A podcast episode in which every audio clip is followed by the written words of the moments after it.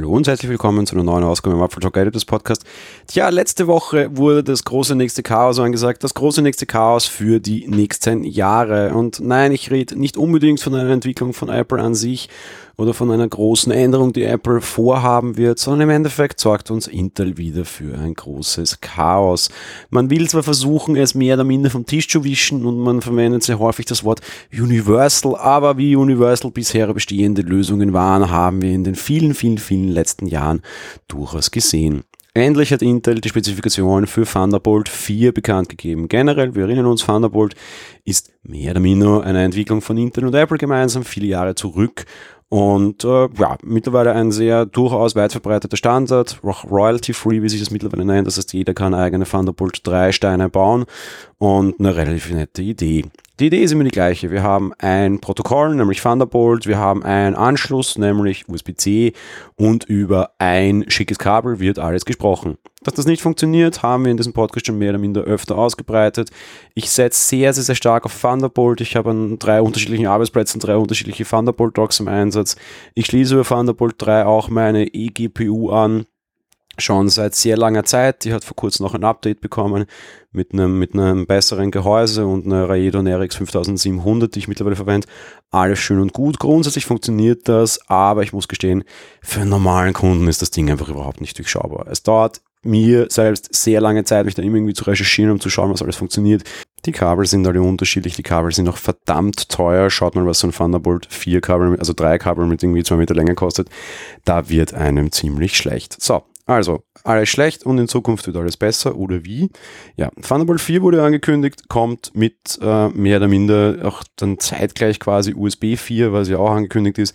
Und wenn man das jetzt so kurz zusammenfassen möchte, so die Too Long Didn't Read Variante, dann ist quasi Thunderbolt 4 das All Options on USB 4.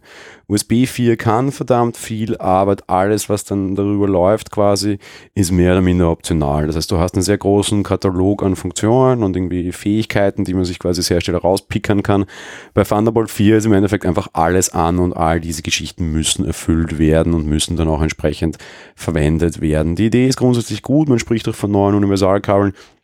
Es dann kommt, kann ich mir nicht großartig vorstellen.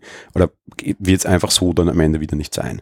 Was gibt's da jetzt an, an, an großen Neuerungen? Ansonsten, ja, ehrlich gesagt, eigentlich nichts. Ähm, die, die, die Geschwindigkeit, die über das Kabel gesprochen wird, liegt weiterhin bei 40 Gigabit die Sekunde. Das hatten wir mit Thunderbolt 2 schon. Das Einzige, was im Zusammenhang damit genannt wird, dass es Universalkabel mit zwei Meter Länge geben sollen, die dann mit allem funktionieren, wovon eben keiner spricht, was sicher die Downside sein wird, ist der Preis.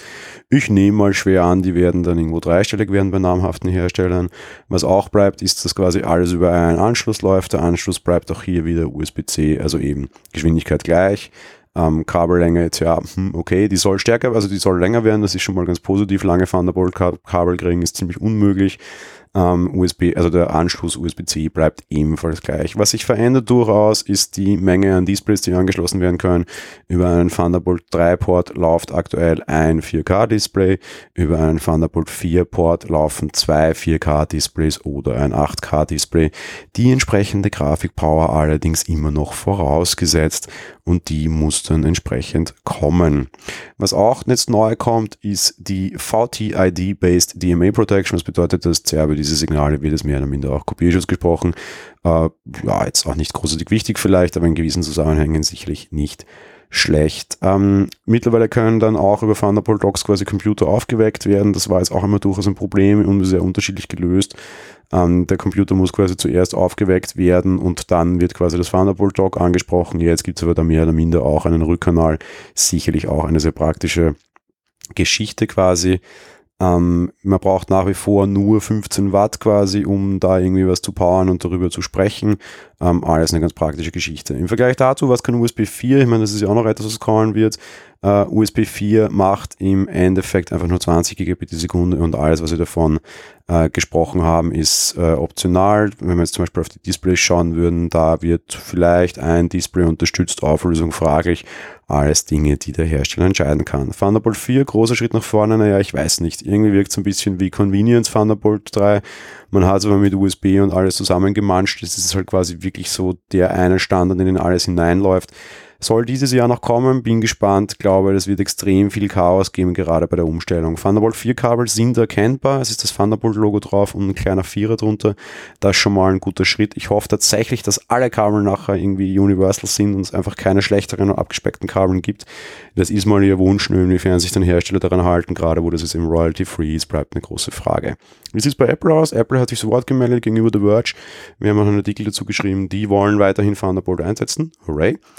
Aber die haben nur gesagt, sie wollen weiterhin Thunderbolt einsetzen. Von Thunderbolt 4 war da keine Rede. Ich gehe aber schon sehr stark davon aus, dass wir auch das in den AMAX dann Ende dieses Jahres sehen werden. Und ich glaube auch durchaus, dass das der Grund war, warum Intel das hm, so ein bisschen hemdsärmelig jetzt sehr zwischendurch angekündigt hat. Also, das war's für die heutige Folge. Wir freuen uns auf Thunderbolt 4 oder nicht. freue mich auch über Kommentare im Forum und ja, wir hören uns morgen dann wieder. Bis dahin, ciao.